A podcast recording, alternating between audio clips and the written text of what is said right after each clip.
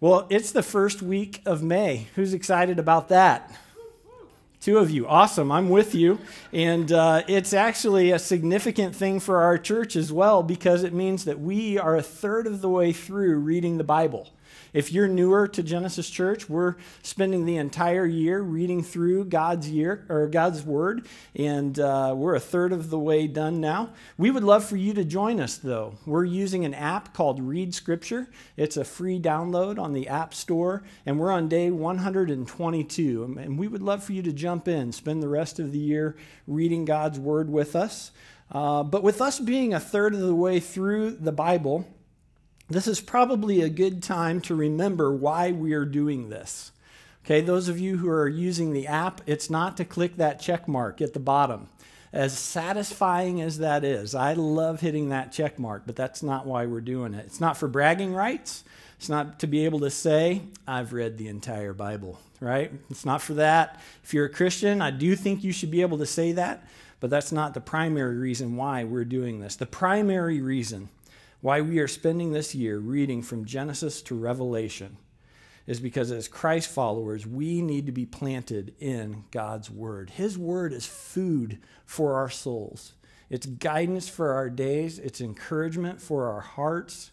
Uh, but I suspect that there have been some mornings where it feels more like a box to check, more like something that you have to do than something you want to do. And I'll, I'll be honest to say that that's true of me sometimes as well. And so maybe now is a good time for a reminder of what it is exactly that, that this book is, that we're spending all of this time reading, and the significance that it should have in our lives. Uh, we started reading this past week Psalm 119. And this is uh, a psalm that's long enough that it's broken up over several days in the reading plan. But uh, significantly, Psalm 119 is all about loving God's word. And so we're going to use that psalm today uh, to learn what, what this is, why we should treasure it, why we should value it. We're going to be looking at Psalm 119. Let me tell you just a little bit about the psalm. If you want to turn there, you can go ahead and do so. Um, we're not going to read the entire thing, but Psalm 119 is the longest chapter in the entire Bible. As a matter of fact, Psalm 119 is longer than over half of the other books of the Bible. And Psalm 119 is a love poem about the Bible itself. Now, the author of this psalm is not clearly identified, but most scholars believe that it was either David or Daniel or Ezra. Uh, one thing is for sure, though whoever the author is, they had endured some serious suffering in their life. And you find that throughout the psalm as they reference back to this period of trial and of suffering. But they came through that with a deeper understanding of God's love and his compassion and a really deep appreciation for God's word. Now, the format of Psalm 119 is an alphabetic acrostic. And we miss that in the English language because the Old Testament was written in Hebrew. Uh, but the first letter of each line follows the Hebrew alphabet. I took a quick picture of my Bible and uh, maybe yours looks similar in that you have these um, markings here, and then you have a word that you probably don't recognize. Here's another one here and another one here. Well, that marking is a letter in the Hebrew alphabet, and then the word is the transliteration or how we would say the pronunciation of that letter. There are 22 letters in the Hebrew alphabet, and so there are 22 sections in this psalm. Every section has eight lines Thus, there are 176 lines or 176 verses to Psalm 119. And the acrostic structure of this psalm is used intentionally. And it's used intentionally to show us that God is a God of order, not a God of chaos. And it's significant that the longest chapter in the Bible is about the Bible itself. Again, this is a, this is a love poem written about the author's deep love for God's word. Now, Charles Spurgeon was of the conviction that every preacher of the gospel should put Psalm 119, well, Psalm 119 to memory, all 176 verses to memory. I have not, okay? But I just found that quote this week, so cut me some slack. Um, I have, though, read the psalm through many times. And this morning, I want to share four observations with you. And these are four things that we can learn about Scripture from Psalm 119. And these are things that should motivate us toward a deeper love for God's Word. If you're taking notes, the first observation is that Scripture is literally the Word of God. These are literally his words given to us. And this is expressed and understood throughout Psalm 119. In fact, the author uses eight different words to refer back to God's word. It's this list here. Uh, and you'll notice the first word on the list is the word testimonies testimonies. You won't actually see this word in the NIV. The NIV chose to translate uh, the Hebrew word as something different, but in most of the other versions, the word testimonies is used even as early as verse 2, where it says this, and this is in the English Standard Version Blessed are those who keep his testimonies, who seek him with their whole heart. Now, that word testimony, uh, it simply means someone's account. Okay, it's a, a relaying of fact it's a person's story. And so Scripture is God's story, and God is the one telling the story. He's the one giving this testimony to mankind. These are not merely things that, that men have thought about God and, and then written down. The Scriptures were written by men, but they don't have their origin with men. Look at what the psalmist says in verse 89. He says, Your word, Lord, is eternal meaning it existed before creation. It was before mankind was on the scene. And then he says it stands firm in the heavens. And J.D. Greear explains it this way He says, The Bible is God's word that came down from above, not a consensus of wisdom that rises up from below. It is literally God's words given to us. And the, the writer of Psalm 119 emphasizes this as he refers back to Scripture and he talks about it's God's testimonies, it's God's law, God's precepts, God's statutes, and on down the list. And we're given an explanation, uh, a little deeper explanation actually, of how this came to be once we get to the New Testament. I want you to listen to what the Apostle Peter had to say about how Scripture came about. In 2 Peter chapter 1, he says, Above all, you must understand that no prophecy of Scripture came about by the prophet's own interpretation of things. For prophecy never had its origin in the human will, but prophets, though human, spoke from God as they were carried along by the Holy Spirit. Okay, so there again, these aren't merely human thoughts. This is all inspired by the Spirit. He was the one who is guiding and the directing of, of all of the, the scriptures. And then a little bit later, the Apostle Paul said this in 2 Timothy chapter 3. He says, All scripture is God breathed, and it's useful for teaching, rebuking, correcting, and training in righteousness. I want you to know that here at Genesis Church, we stand on these truths. In fact, here's how we state it in our belief statement we say the, the Bible is God's word to all people. It was written by human authors under the supernatural guidance of the Holy Spirit, and it is the supreme source of truth for Christian beliefs and living. And I recognize that, that not everyone believes that okay? And I want you to know my intent this morning is not to uh, dive deep into an apologetic of why we believe God's word is, uh, is God's word. We've done that before. There are several messages on our podcast uh, that are that deep dive into the question why. Why would you believe that? I would encourage you to look at those. Uh, reach out to me. We can grab coffee sometime and, and talk through those reasons. Um, but I do want to address one line of thinking that seems to be growing even among believers today. Uh, maybe you've heard someone say something like, I believe in Jesus, but I don't believe the Bible. Or I, I, believe in Jesus, but I don't believe the Bible is God's inspired word. Maybe some in this room even hold a view like that. But here's the kicker if you say that, if you say, I believe in Jesus, but I don't believe in the Bible, that statement is actually a contradiction in and of itself because Jesus himself believed the Bible was God's inspired word. All of it, from Genesis to Revelation. Listen to what Kevin DeYoung says about this in his book. Uh, he wrote a book called Taking God at His Word. And speaking of Jesus, here's what he said Throughout Christ's ministry, he refers to the historical Adam and Eve He refers to Noah, Abraham, Sodom and Gomorrah, Elijah and Elisha, Naaman, Zechariah, Jonah, and more. And he does so without ever questioning a single event, a single miracle, or a single historical claim. Now, why does he do that? Well, because he believed that all of Scripture was from God. And as his followers, we have to come to that same conviction. In fact, I believe this is the most important question for you as a believer to answer when it comes to the Bible. Is it what Jesus and the prophets and the apostles and the psalmists said that it was? Or is it just a bunch of man made stuff, just a bunch of fairy tales that really have no significance for your life? And if that's true, then why read it at all? I, would agree with that statement. But if it is the Word of God, and we firmly believe that it is, then we have to accept all of it just as Jesus did.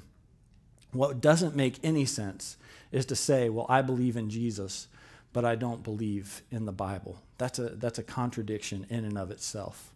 Okay? So here's the second thing that I observed from Psalm 119. Uh, Psalm 119 shows us that the Word of God is absolute truth. Okay? The Word of God is absolute truth. And we live in a culture today that says that there is no such thing as absolute truth, which, by the way, is another contradiction because that statement in and of itself is a truth statement. When someone says there's no such thing as absolute truth, the appropriate response is, is that absolutely true? Because it's a true statement, right? But as followers of Jesus, we do believe that there is absolute truth, and we look to God's word for that truth. One of the words that the author uses in Psalm 119 uh, is the word law. He talks about God's word as law. You'll find it repeated throughout the psalm. Let me show you just one example. In verses 137 through 138, we read this You are righteous, Lord, and your laws are right. The statutes you have laid down are righteous, they are fully trustworthy. And so you see that word laws in the second line there. The word that's translated for us into English as laws is the Hebrew word Torah. You might be familiar with that word. It means God's revealed teaching, it's his guidance for mankind. And you can think of it like a straight edge or something that you would use to measure with. Some of you maybe like to, to sew. Think about that straight edge or that measuring tape that you would use to cut a piece of cloth in the project that you're working on. Or, or maybe you enjoy building projects. Think about your tape measure that you would use to mark the board exactly where it needs to be cut. That's what's implied by this word Torah. That's and it, the, the fact of the matter is, we don't all get to decide you know, what an inch is, right? We look to our ruler, we look to our tape measure, and we all have agreed this is an inch. So whether you measure it or I measure it or anybody measures it, like that is the gold standard. It's the same for everyone. Well, God's law works the same way. His word is the straight edge by which we measure right and wrong. His word is where we look to discover what is good and what is evil. And as verse 139 says, God's word is fully trustworthy. That means when we look to it to discover these things, we don't have to question it. We can know that it's trustworthy. We can know that it's true. In fact, listen to what the psalmist says in verses 9 through 11. He says, How can a young person stay on the path of purity? By living according to your word. He says, I seek you with all my heart. Do not let me stray from your commands. I've hidden your word in my heart that I might not sin against you. Notice that he makes a distinction between purity in the first line and sin in the last line. And he's not coming up with those ideas on his own. He says, I look to God's word to know which is which, to know right from wrong. It's the word of God that defines these things for us. And like I mentioned earlier, that, that reality that there's only one right way for everyone, it's not super popular today. Instead, the teaching of today is just follow your heart. Like whatever feels right, that must be right for you. That's what you ought to do. Just follow your heart. That's what we learn from the world. But how do you know that what that's what in that what is in your heart is the right thing? And what happens when what's in your heart conflicts with what's in someone else's heart? Not who's right. There's no standard that you can look to to determine right and wrong. One of the programs on Moody Radio this past week, uh, I've been I listen to Moody Radio all the time. And I think that means I'm getting older. I just like to hear people talk at me on the radio instead of music. But uh, I, I, really like Moody Radio. There's good teaching on there. And uh, one of the shows, I wish I could tell you which one it was, but I can't remember it. Uh, they highlighted the story of Woody Allen. Some of you are familiar with Woody Allen, comedian, actor, film producer. And back in the 90s, uh, he was in a, a long term relationship with Mia Farrow. Tw- something like 12 years they had been together until uh, it was discovered that he had had an affair with one of her uh, children, one of her daughters and uh, and he left the relationship with Mia to be with her daughter. And this was something that even the secular media of the time recognized um, as bizarre, certainly, but also just wrong on multiple levels. But in an interview that was done with Time magazine, Allen uh, just refused to recognize the obvious truth that this isn't normal. And over and over, the interview would ask him questions like, But you knew this was wrong, right? Uh, and he'd be like, well, it's not really wrong. It's just the way you, that you're looking at it. And the interviewer would say, well, did you consider how this would affect the child? Did you consider how this would affect her siblings? I mean, the this is going to be some weird family dynamics for you. And just over and over, he just kept dodging the question. Even at one point, the, uh, the interviewer flat out asked him, how could you not see the moral dilemma in this? Okay, again, just secular news media. How could you not see the moral dilemma? And Woody Allen's ultimate answer was to say this the heart wants what it wants, and there is no logic to these things. Translation if your heart wants it, go and get it. Like it's everything's just up for grabs. It can't be wrong. If your heart wants it, just do it. Well, God's word offers a completely different view of the heart. And in Jeremiah chapter 17, we read that the heart is actually deceitful above all things. The heart is desperately sick. Who can understand it? The simple truth is, we can't trust our hearts. We need God's word to show us when our hearts are deceiving us. Our hearts change like the weather, they, it, it, our hearts change like the wind, but God's word is unchanging. And the psalmist knew this. He, he didn't listen to his heart to know right from wrong. Look at verse 133. He says, Direct my footsteps according to your word. Let no sin rule over me. See, when you allow God's word to direct your footsteps, you'll always know exactly what is right and what is wrong. You'll always know exactly which way to go. It won't change with time. It won't change with culture. It won't change with what's popular. It won't change with, with politics. It, it's like having this map to guide you through life, showing you where to go and keeping you from sin. And I know that some people hear that and they think, man, that feels really restrictive, that there's just one right way to live. I mean, you're basically saying I can't do any of the things that feel good, you can't do any of the things that seem right. It sounds like, you know, it sounds like being in prison. It's really confining, it's constraining. And that turns a lot of people off to Christianity. But the interesting thing is, the psalmist didn't feel that way at all in what is maybe the best known uh, of all of the lines in Psalm 119, verse 105, he, he says this.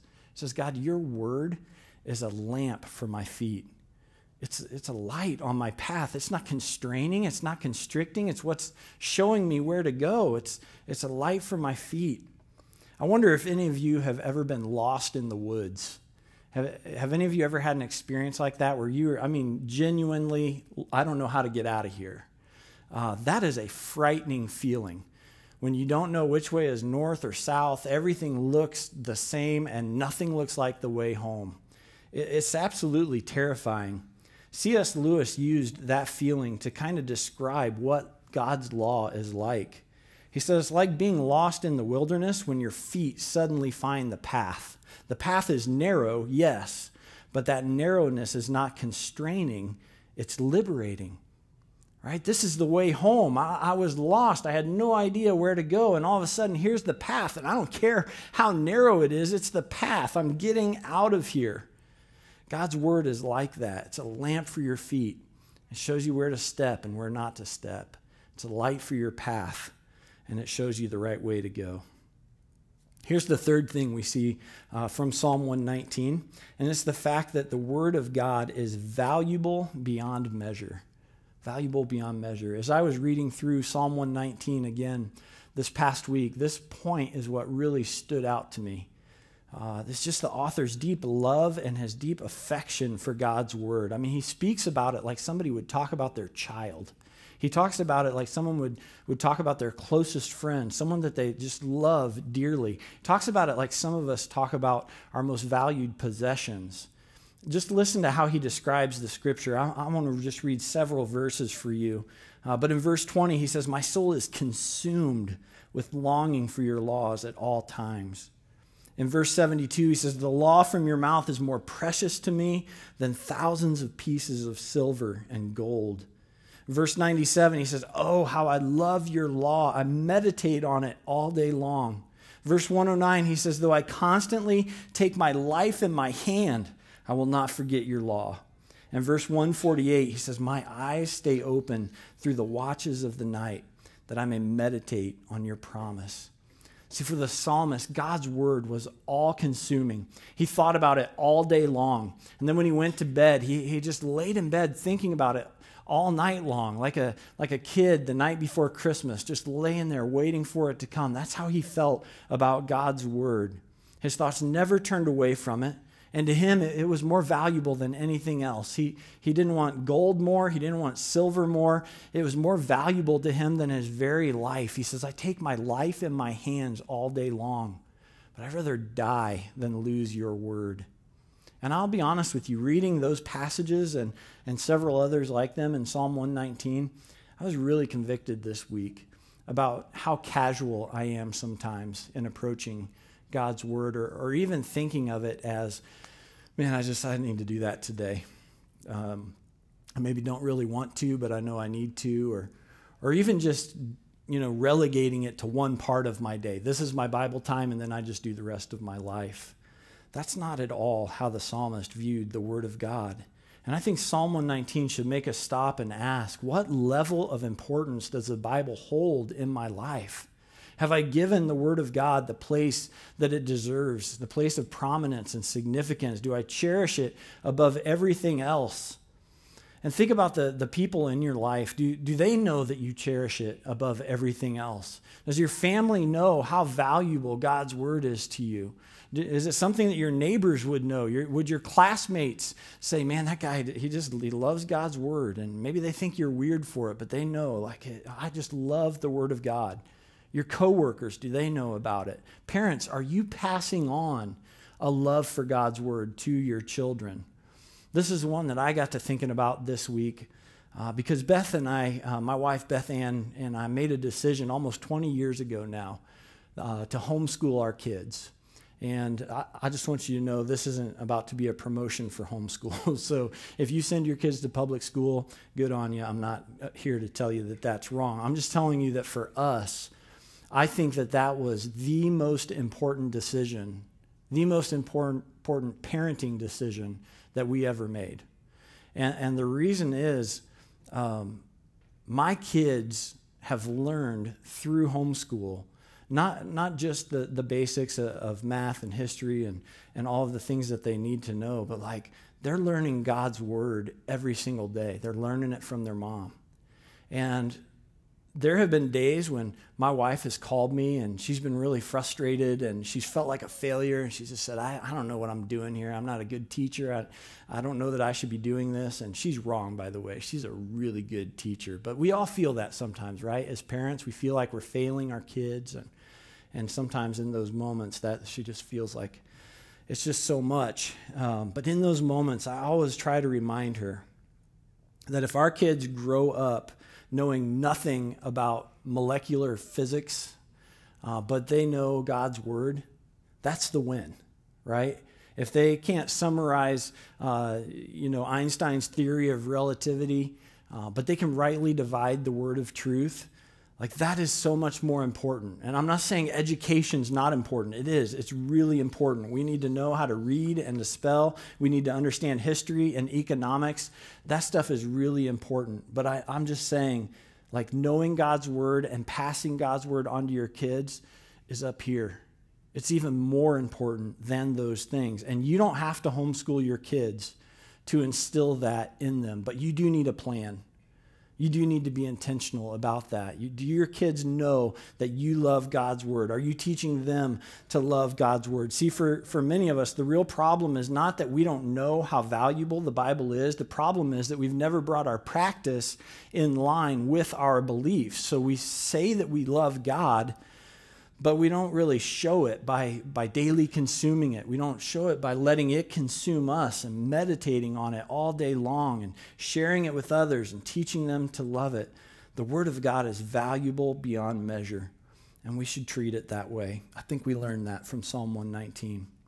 One more observation, and, uh, and it's this it's that the Word of God is God's story. The Word of God is God's story. I wonder how many of you, as uh, we've been reading this year, this, these fast, past few months. Maybe you've came to a, a genealogy, uh, just a list of names or a list of sacrifices, or maybe the dimensions of the temple. Uh, you came to something like that and you thought, what in the world does this have to do with me? Right? Has anybody felt that way, or is it just me? Because I felt that way before.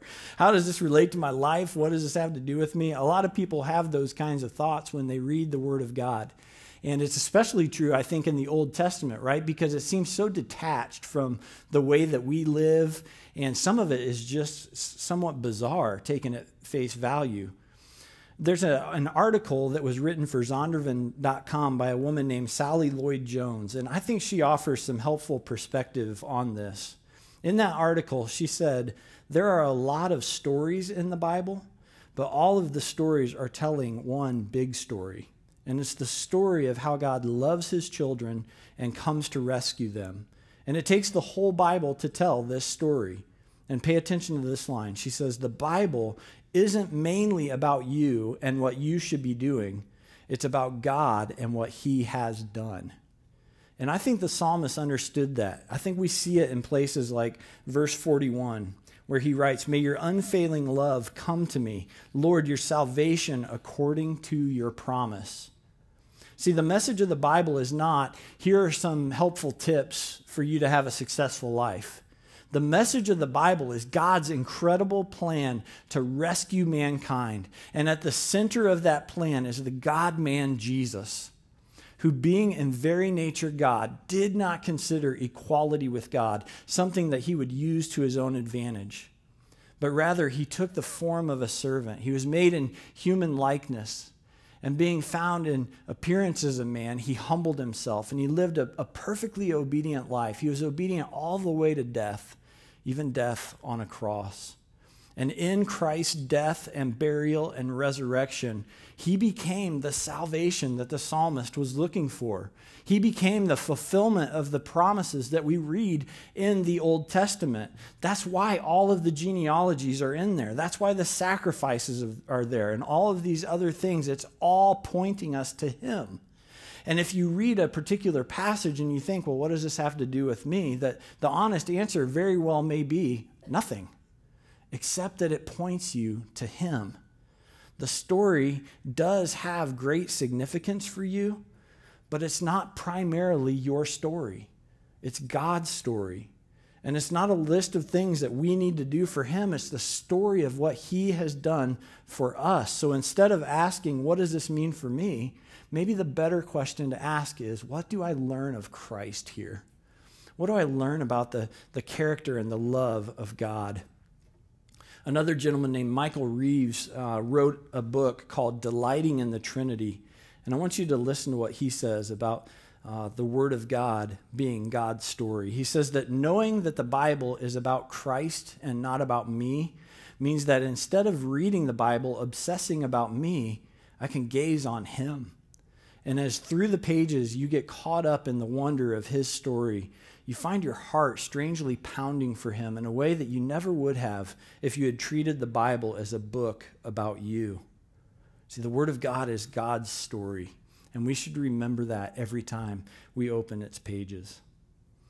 Now, as we bring this to a close this morning, there's one more thing that I want to highlight from uh, Psalm 119, and I know that we're not there in the reading plan yet. Maybe some of you have read ahead, but it's the very last verse of Psalm 119. There's something strange that happens in verse 176. Here's what the psalmist says He, he just admits, I've gone astray like a lost sheep, And then he says, Seek your servant, for I do not forget your commandments. And I wonder if you see a contradiction there. Because on the one hand, he says, I've gone astray. I'm like a sheep. I, have gone off on my own. He says, Seek your servant, for I do not forget your commandments. So on the one hand, he's, he's astray. On the other hand, he says, But I remember everything that you said. Why would, why would he say those two things in the same sentence? Well, here's the answer He doesn't want to forget them. He doesn't want to lose them, but he knows that his heart is divided. He wants to love God's word, but he knows that his heart is drawn to loving other things. Elsewhere in the psalm, he talks about hating the double minded, and yet it's like he's saying, But that's me. I am the double minded. And he, he's just like you and he's just like me because we all feel that to some extent, don't we? I mean, I want to love God's word, but I feel the pull to love so many other things. Uh, I, feel, I feel other things drawing my affection, drawing my devotion, these things that I should give only to God's word. And there was a man named Robert Robinson who, back in the 18th century, wrote a hymn called Come Thou Fount. Some of us grew up singing it as kids. It's what he expressed in that hymn when he said, I'm prone to wander, Lord. I feel it. I'm prone to leave the God I love. But here's my heart, Lord. Take and seal it. Seal it for your courts above.